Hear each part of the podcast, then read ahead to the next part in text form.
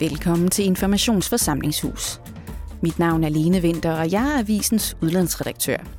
I dette afsnit skal du høre min samtale på Informations scene på Folkemødet på Bornholm med udenrigsminister Lars Løkke Rasmussen om Danmarks nye udenrigs- og sikkerhedspolitiske strategi. Det kommer her.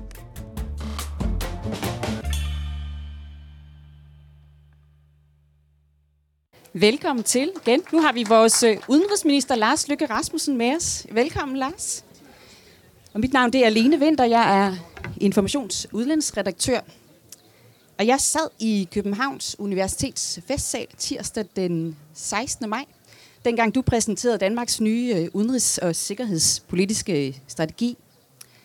Og jeg hørte dig på talerstolen, hvor du fortalte om din egen studietid, hvor du øh, forlod universitetet fyldt med optimisme i en tid, øh, hvor øh, ord som glasnost var på alles læber, og Gorbachev og Reagan og Sovjets fald var det, man talte om. Og så sagde du, vi levede uden at skænke sikkerheden en tanke. Hvordan vil du så karakterisere den verden, vi befinder os i i dag? Ja, den er jo stærkt forandret, og, og rummer jo sådan nogle elementer, der næsten er en genopførelse af, af, af, af min egen ungdom, ikke? Fordi hvis jeg bare må dvæle lidt ved den, for jeg mener, nu har jeg været rundt til, jeg ved ikke, hvor mange møder og tale om den her udenrigspolitiske strategi, og det er jo vældig, vældig spændende. Øh, men øh, som man siger, jeg er jo vokset op i, i skyggen af Berlinmuren, som rigtig mange i, øh, i min generation. Ikke? Det delte Europa, vi tog på Interrail, men, men det stoppede ligesom et sted. Øh, og jeg oplevede sådan set ret tæt på, og personligt, hvordan det tøede op. Øh, jeg var i Moskva i 1985 til en, øh, en øh, verdensungdomsfestival. Det var lige da Gorbachev var kommet til. Og de der ord, Perestroika, glasnost kom. Og det var sådan lidt, mener de noget med det? Er det bare fake eller hvad? Men man kunne godt fornemme, der var sådan lidt, øh, lidt forår.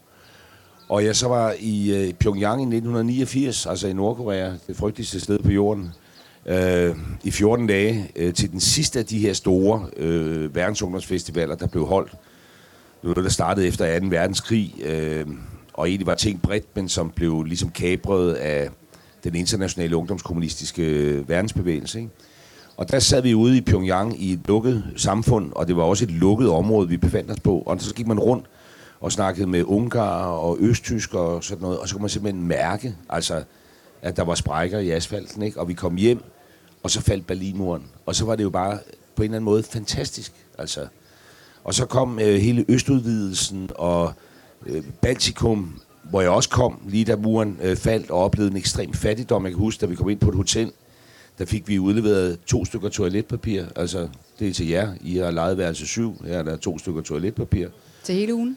Til, nej, jeg tror, det var per nat, ikke? Men det var også lige meget. Men, men du ved, og så når man kom der årene efter og ser, hvordan det eksploderede, og når man kommer der i dag, så er det moderne samfund på niveau med vores. Ikke? Altså, det, det, det, det er jo det, jeg er rundet af og oplevet helt ind under huden.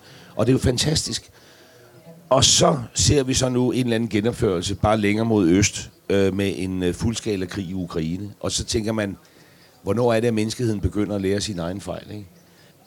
Og der må jeg jo sige, 59 år som jeg er, at, at det havde jeg jo ikke troet, jeg skulle opleve igen på en eller anden måde.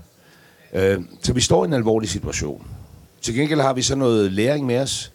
For eksempel hele integrationen af Baltikum i EU, som jeg synes er øh, og bør være altså et mønstereksempel til efterfølgelse, når vi snakker Ukraine, Georgien, Moldova. Ikke? Mm. Så det er jo blandt andet noget af det, øh, den her nye udenrigspolitiske strategi handler om. Mm. Du, øh, du har skrevet den under overskriften øh, pragmatisk idealisme. Og hvad, hvor i ligger nybruddet i forhold til den tidligere øh, strategi, som Danmark har haft for sin udenrigspolitik? Jeg var jo nede hos øh, Rasmussen Global i går og i forgårs. Og jeg er jo selv Rasmussen Local. Um, og så siger Anders, og jeg har både været pragmatisk og idealistisk, men det har været til hver sin tid. Ikke? Uh, og det ved jeg ikke, han vil stå på mål for. Men, men, men, men det er jo nok, det er jo ligesom... Det kan jo lyde som to modsatrettede ting. Ikke? Er du idealistisk? Er du pragmatisk? Det er jo balance. Altså, og, og jeg ved ikke, om det er noget stort nybrud. Altså, jeg oplever det ikke selv som et ekstremt stort nybrud. Jeg oplever det som et, et udtryk for at prøve at i tale det, som vel i virkeligheden altid har været dansk udenrigspolitik. Nemlig at finde en balance, hvor vi ligesom tror mod vores egne værdier, som vi både tror på og ved, og jeg synes også, det er i orden er bedre end så mange andre værdier, man kunne have, tro mod det, ligesom møder verden, som den er. Øh, I al sin øh, råhed og forskellighed, så vi både kan ligesom varetage vores egne interesser, men, men i øvrigt også fremme vores værdier. Og det, jeg virkelig selv har oplevet, hvis jeg skal prøve at personligt gøre det, frem for bare, for jeg skulle bare læse højt af den her strategi, det jeg selv har oplevet det sidste halve år, hvor jeg har været udenrigsminister, det er møde med rigtig mange mennesker, øh, FN-ambassadører, minister og sådan noget, fra lande, hvor jeg har tænkt, de bør jo intuitivt mene det samme som os i forhold til Ukrainekrigen. Ukrainekrigen er et udtryk for at gå direkte op imod folkeretten, direkte op mod FN-charteret, og så gør de det alligevel ikke. Og hvis man giver sig tid til at tale med dem, altså ligeværdigt, så forklarer de også hvorfor. Og det handler blandt andet om dobbeltstandarder. Altså det handler om en følelse af, at øh, ja ja, så bliver de her, de jeg trådt under fod i deres eget nærområde, så skal der lige love for, at I træder karakter. Ikke? Men hvor er I henne, og hvor var I henne, øh, da vi kæmpede for at blive afkolonialiseret i Afrika? Ikke? Øh, hvor var I henne, da der skulle leveres på løftene på COP det ene og det andet og femte øh, møde, og så videre, så videre. Og det har i hvert fald givet mig sådan en meget, meget stærk øh, følelse af noget, som mine dygtige øh, diplomater jo også analyseret sig frem til, øh, men som jeg så oplever helt personligt, nemlig at hvis vi vil have noget opbakning fra nogle af de lande der, så er vi nødt til at engagere os på en anden måde, end vi har gjort før. Men det du, det du fortalte før om, at der i virkeligheden ikke er noget nybrud i, i strategien, betyder det så, at det i virkeligheden bare er den, den samme udenrigspolitik, vi fører, men retorisk har I bare ændret på, på et ord i, i overskriften? Nej, det, selvfølgelig er der øh, noget nyt i det her, men det er bare, altså det er jo ikke banebrydende nyt. Det er jo ikke sådan, at vi har siddet og opfundet sådan en helt anden tilgang til resten af verden, den vi havde før. Men det er måske noget med at tydeliggøre nogle ting. Ikke? Jeg tror, jeg nogle gange har sagt, at, øh, at øh, den her krig i Ukraine er jo på en eller anden måde en fremkaldervæske på et eller andet billede, der var der i forvejen, som så bare står stærkere. Fordi nogle af de der ting nedenunder, der handler om, at Europa er blevet alt for afhængig af nogle ret øh, ensrettede forsyningskæder. Læs Kina. Øh, det med, at, øh, at vores kan man sige, moralske øh, overtag smuldrer. Altså alle internationale organisationer er jo ligesom lavet efter 2. verdenskrig i vores værdimæssige spejlbillede, men vi fylder mindre og mindre. For 30 år siden var Europa 30 procent af verdens globale øh, BNP. Nu er det 16 procent. Om 30 år er det måske kun 12 procent. Men vi lever ligesom om, at det er os, der har verden. Altså, ikke? Alle de der ting, de var der jo også før Ukrainekrigen, men det står bare stærkere nu. Og, og derfor er det jo ikke noget med, at vi skal gøre noget helt, helt anderledes. Vi skal bare være lidt skarpere på, hvad det er, vi gør. Men når for eksempel Mette Frederiksen i 2000, øh, eller 2021 sagde, at vi skal ture lægge hånden på kogebladen og kæmpe for de værdier, vi tror på, er du så enig med hende i det? Jeg har simpelthen aldrig forstået det der med, at man skal lægge hånden på kogebladen. Altså, øh, men det er ikke lige noget med Mette Frederiksen at gøre, men det er da noget af det dummeste, man kan gøre. Altså, man, øh, og jeg, jeg forstår heller ikke, hvorfor man ikke må springe over, hvor gader laves, for eksempel. Altså, det, det er jo simpelthen åndssvagt at prøve at finde det højeste sted. Sådan noget. Nå, men da... Øh, men, men, men, men, hvad hedder det? Men altså mere seriøst, øh, hvad var det, statsministeren mente dengang? At vi skulle kæmpe for vores værdier. Ja, men det er jeg 100% enig i. Øh, det skal jeg jo også være.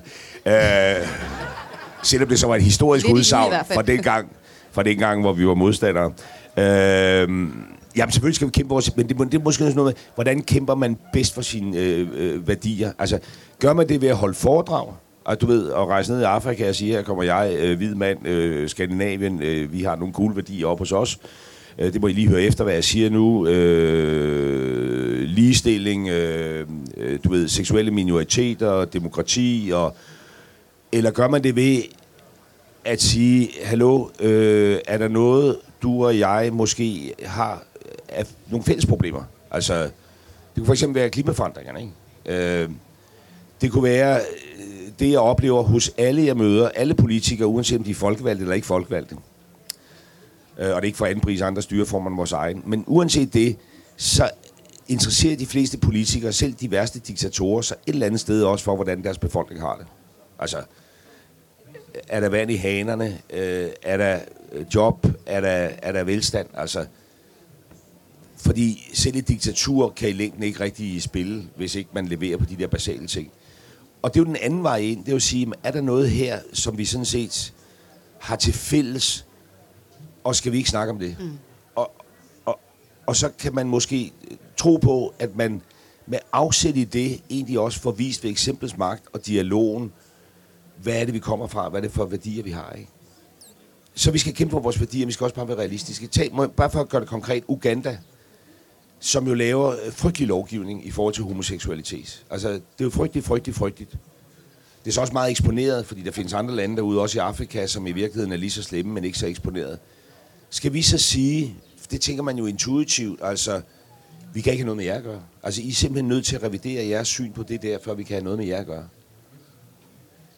Det er så samtidig et land, der huser halvanden million flygtninge. Øh, og som, hvis vi ligesom bare vendte ryggen til dem, og ikke hjalp dem med for eksempel at løse den opgave, måske et eller andet sted ville kollapse, og sende altså i 100.000 af, af mennesker videre op i Afrika hen over Middelhavet. Ikke? Så, så det er jo noget med altså, at være realistisk, altså have en realistisk tilgang til livet. Mm. Det er måske lidt som, øh, jeg har et citat fra Martin Markusen, som er professor i øh, international forvaltning ved Københavns Universitet. Universitet. Han sagde, man plejer at sige, at udenrigspolitik er som pølseproduktion. Det smager godt, men det er beskidt at se på.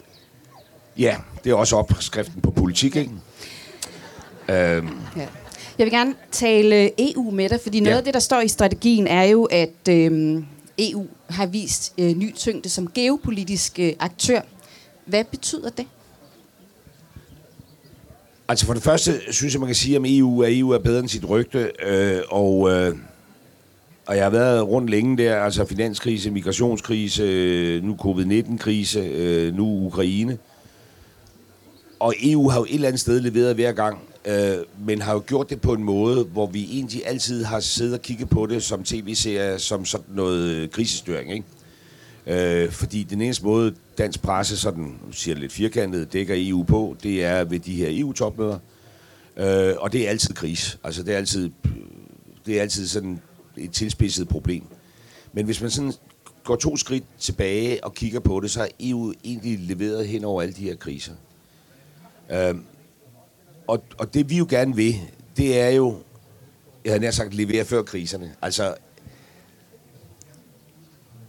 EU, jeg nævnte de der tal før, altså 30 procent af det globale BNP, 16 procent og snart noget mindre. Vi fylder mindre, end vi gjorde. Men vi er jo stadig et fantastisk sted.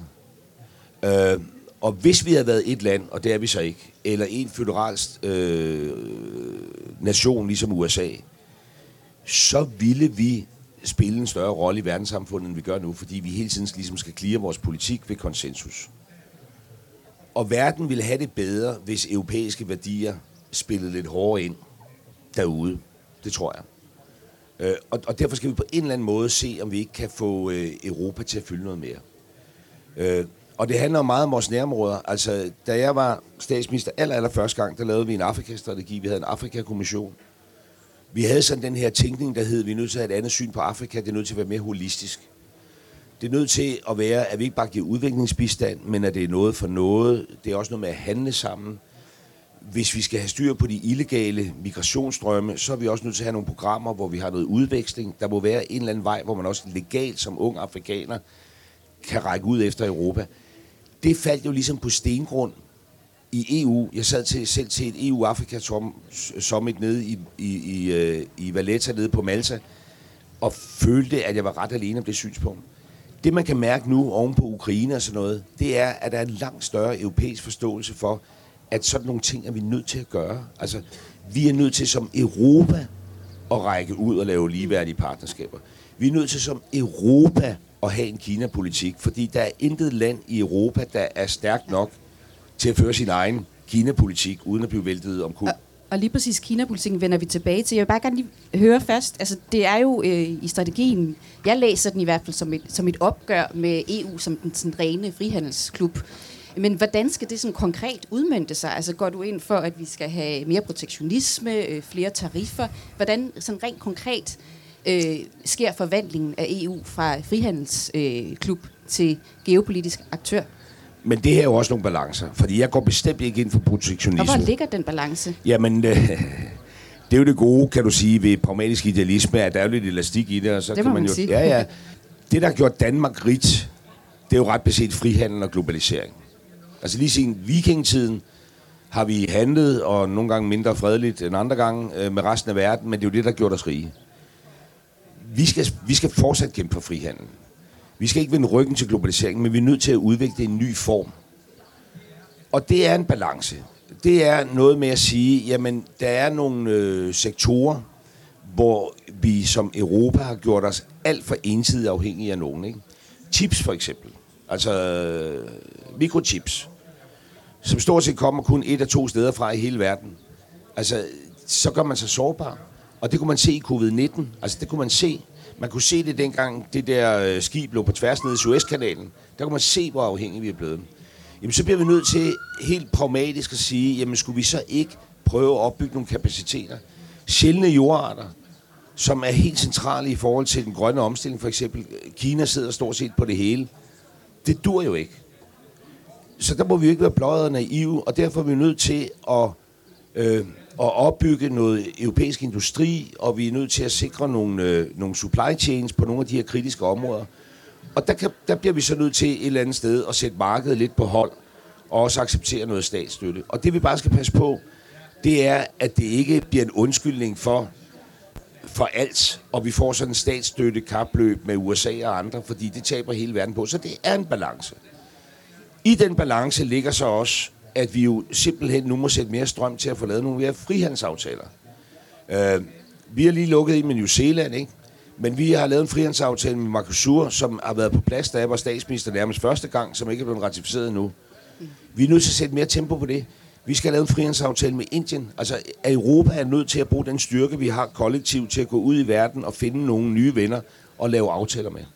Men gør det ondt på dig selv, som jo altid har været en fortaler for, for frihandel? Altså, at det ikke længere er den, den, den, den magiske løsning, den rigtige løsning? Nej, jeg synes ikke... Nej, altså, ja, jo. Altså, man kan sige, vi havde vel en tro på... Øh, vi havde vel en tro på, at hvis man handlede med hinanden, øh, så kunne man ikke føre krig med hinanden. Det er jo sådan en grundlæggende tænkning. Vi havde vel også en anden tænkning, der hed, i relation til Kina for eksempel, at hvis øh, folk øh, oplevede en velstandsstigning, øh, og hvis folk interagerede med resten af verden, så ville demokratiet uafvendeligt blive slutproduktet. Det er næsten sådan en Vaslavs behovspyramide, ikke? At på toppen af det hele, øh, der er der det selvrealiserende menneske, der rækker ud og laver demokrati. Og, og, og der er vi på en eller anden måde blevet skuffet, ikke? Fordi vi har et Kina, som på mange måder egentlig har grebet nogle markedsøkonomiske værktøjer, men som jo samtidig altså har givet partiet en kæmpe opblussen, og i virkeligheden nu altså også sat mennesket før partiet. Ikke? Altså ved i virkeligheden, at øh, præsident Xi kan sidde der til, at han ikke er her mere. Og der havde vi vel, tror jeg, mange af os, jeg kunne tale for mig selv, en eller anden idé om, at når vi interagerede med kineserne, og de blev rige, de blev mere velstående, de rejste rundt i hele verden, de så til sig, så ville de en eller anden dag sige, vi vil gerne have noget styreform, der minder om jeres. Og det kan også godt være, at der er nogle kinesere, der går og tænker sådan, men de får ikke lov at sige det højt i hvert fald. Men lad os så tale om Kina, fordi øh, som tidligere Kina-korrespondent, synes jeg jo, at, at afsnittet om Kina fylder øh, mistænkeligt lidt i den nye øh, udenrigspolitiske strategi. Hvor skal Danmark lægge snittet i forhold til Kina, tilgangen til Kina? Hvor skal vi være henne? Vi skal arbejde benhårdt på at lægge det snit samme sted som resten af Europa. Og det går begge veje. Altså, det er noget med at se... Der er jo uenighed. Altså, der er jo vidt forskellige ja, holdninger til, hvad man skal gøre. Ja, og det er præcis derfor, at vi skal arbejde den vej. Fordi... Øh, Hvilken vi, vej? Fordi der er jo... Øh, må jeg lige prøve at gøre det? Altså, det er selvstændigt vigtigt, at vi prøver at have den samme Kina-politik. Det er jo ikke ligegyldigt, hvad for en vi har, men det er selvstændigt.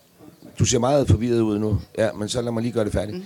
Det er selvstændigt vigtigt, at vi prøver at udvikle en ensartet politik i forhold til Kina. Og det er det, fordi Kina er så kæmpe stor en spiller, at hvis vi står med hver vores politik, så bliver vi spillet ud mod hinanden. Og det kan du se historiske eksempler på. Du kan både se det positive eksempel med pandaen i Københavns Kommune, eller Zoologisk Have, fordi vi i 2008 sådan set lavede en strategi, der var dybere og mere engageret i forhold til Kina end så mange andre lande. Præmie. Du kan se det i, øh, i andre lande, øh, for eksempel Norge historisk, øh, som fik nogle slag over fingrene. Og der må man bare sige, at, øh, at Kina er kommet for at blive. Det er verdens næststørste land. Det står for 30 procent af globale CO2-udslip. Det findes også, selvom vi vender ryggen til det. Og den bedste måde at dele med Kina på, det er at prøve på at få Europa til at have den samme tilgang. Den skal vi så påvirke. Og hvad skal det så være en tilgang? Det skal også være en balanceret tilgang. Som jo von der Leyen måske har sagt bedst af alle ved at sige, at vi skal ikke dekoble, men vi skal de-riske. Altså, vi skal ikke holde op med at engagere os med Kina. Når man sidder nede på Rasmussen Global, så lyder rådet jo, øh, vi skal trække alle investeringer ud af Kina, øh, vi skal ikke røre ved dem. Det tror jeg ikke er klog politik. Hvilket hold er du så på, hvis vi for eksempel tager Macron på den ene side, og de mere sådan hardliner-lande i forhold til Kina, Tjekkiet, kunne det være Litauen, som jo for nylig har, øh, eller Letland også, som har jo oplevet, øh, hvad kan man sige, Kinas fred. Altså, hvad, hvor ligger du i forhold til de to sådan yderpoler, der er i EU i tilgangen til Kina? Ja, jeg er meget modstillet op på den måde. Altså, skal du vælge med Macron og Litauens præsident, og hvem er du? Ja, jeg er Lars fra Græsted, og, øh, og øh, og jeg, jeg står nok et andet sted. Altså, i hvert fald med en anden retorik. Jeg synes... Øh, men Lars fra Græsted kan godt have en holdning til, hvor pr- præcis, han skal placere men jeg gider bare ikke definere min holdning op imod, er du enig med ham eller ham? Altså, du spørger heller ikke Macron, er du mest enig med Lars eller von der Leyen, vel? Øh, øh, så jeg vil gerne definere min egen holdning. Øh, og jeg synes, Macron altså nogle steder har udtalt sig, øh, sådan som det er blevet taget ned i hvert fald, for naivt om tingene øh, når han for eksempel siger, eller er blevet udlagt som om, at Taiwan, det må de selv ligge og rode med, det er ikke noget med os at gøre. Det er du ikke enig i? Nej, det er jeg ikke enig i. Altså prøv lige at høre, øh, vi har en et-Kina-politik. Det er USA også.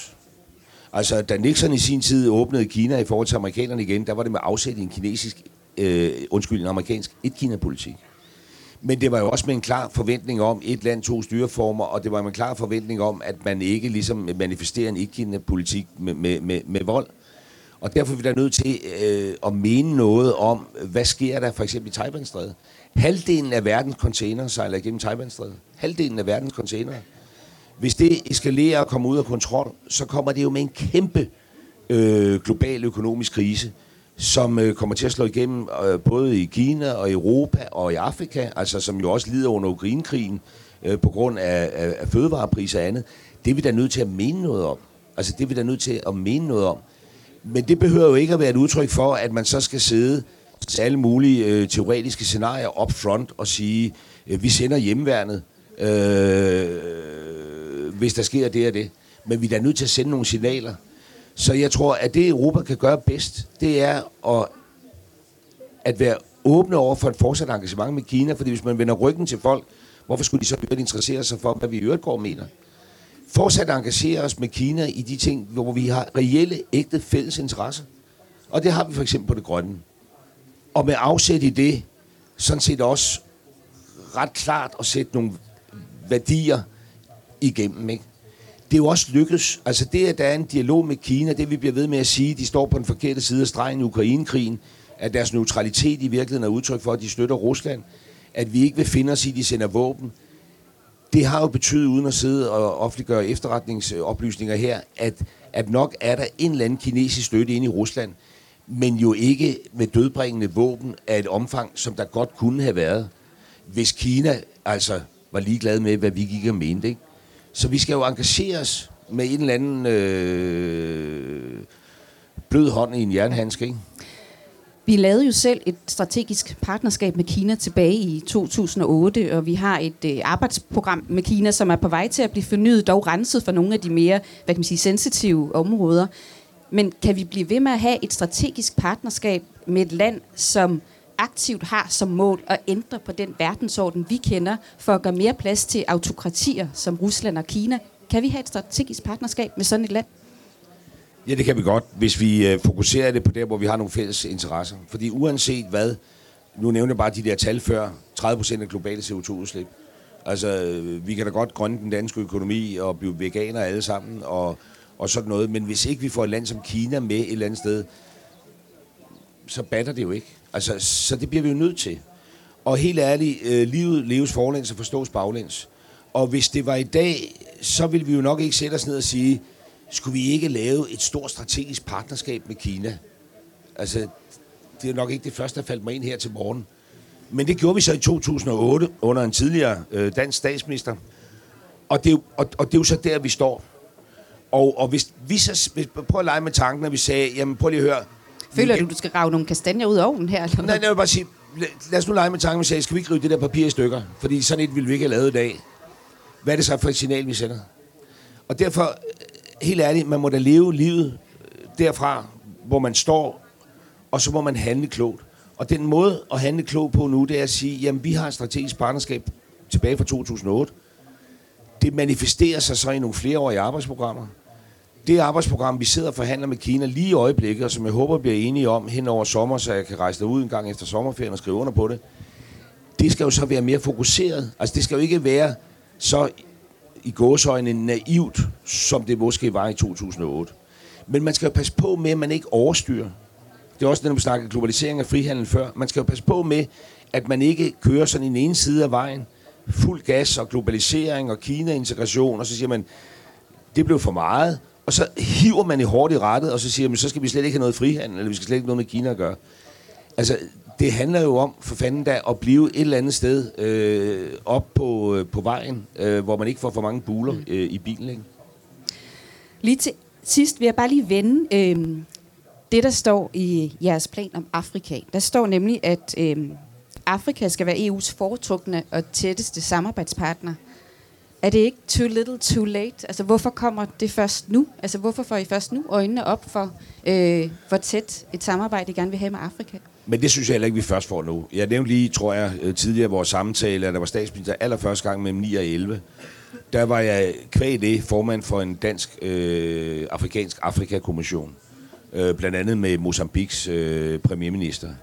Øh, og, øh, og ud af det kom der faktisk nogle anbefalinger, som jeg tænker, dem skulle Danmark måske være bedre til at følge, og måske Europa skulle være bedre til at følge dem dengang. Fordi det handlede i virkeligheden om at holde op med at se på Afrika som sådan et sted, hvor vi bare giver udviklingsbistand til.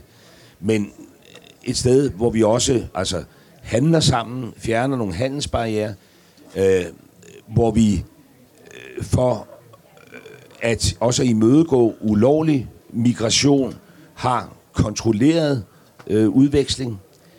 Det var egentlig det, det handlede om. Og det er der ikke blevet leveret godt nok på, og specielt ikke i en europæisk øh, sammenhæng. Øh, og, det, og det skal vi gøre meget stærkere nu. Det var øvrigt også derfor, at jeg selv tog til Marrakesh og skrev den her aftale øh, under, som jeg kan se hver gang, jeg laver et opslag på sociale medier, øh, bliver, bliver svinet til med, at jeg har solgt Danmark til de muslimske lande. Øh, så har jeg også solgt Danmark ned i World Economic Forum, så jeg har solgt Danmark to gange. Øh, men, men hvad hedder det? Det, det bliver vi nødt til. Det afrikanske kontinent vi kommer til at stå med et fordoblet befolkningstal inden for en, en, en overskuelig øh, overræk. Der findes jo ikke noget hegn, der kan bygges højt nok til, at man ikke kan kravle over det, hvis der er mange nok, der forsøger samtidig. Og, og derfor bliver Europa nødt til at få en anden relation til Afrika, som giver de unge afrikanere et håb om, at der også er en fremtid i deres eget land. Ikke? Og, og det handler om at tilbyde Afrika noget udvikling, det handler også om at lave nogle udvekslingsprogrammer, altså hvor unge afrikanere, øh, uden at risikere druknedøden, kan komme til Europa og dygtiggøre sig på nogle vilkår, der gør, at de rejser hjem igen. Og det handler om at tilbyde Afrika et alternativ til gældsætning til Kina, og det handler om at tilbyde Afrika et alternativ til et russisk narrativ. Og det er vores egen sikkerhedspolitiske interesse, og det er vores børns interesse. For hvis ikke vi får udviklet Afrika i den retning, så får vi nogle migrationsproblemer, og det holder min tid ud. Altså, alt holder min tid ud. Men mine børnebørn, det bliver ikke sjovt, medmindre vi tager det her alvorligt. Er den aftale, EU lige har lavet med Tunesien, er det et udtryk for, for også for Danmarks nye Afrikapolitik? Jamen, det er jo en del penge det. Til? Jamen, det er, jo, det, er jo, det er jo en del af det. Altså, øh, man kan jo studere, hvad jeg har sagt historisk, også omkring Rwanda og alt muligt. Og jeg, er sådan, jeg tror ikke meget på, at der findes sådan nogle løsninger der, altså hvor man lige gør sådan her, og så har vi ikke noget problem. Det bliver i hvert fald meget hurtigt en national egoistisk løsning, der måske kunne løse Danmarks problemer. Men en del af det, man må have nede i værktøjskassen med Afrika, jamen det er selvfølgelig at lave sådan nogle noget for noget aftaler. Ikke? Ja. Lars Løkke Rasmussen, vi når ikke mere her Nej. på scenen, men uh, tusind tak, fordi du vil komme, og det bliver utrolig spændende at følge uh, den nye strategi, hvad du tak, kommer til at den. Og god dag. Og tak for at lytte med. Det var altså mit interview med udenrigsminister Lars Løkke Rasmussen på Folkemødet på Bornholm. Du kan finde flere samtalerne fra Informationsscene på Folkemødet inde på podcastkanalen Informationsforsamlingshus, som man finder der, hvor man nu også hører sine andre podcasts. thank you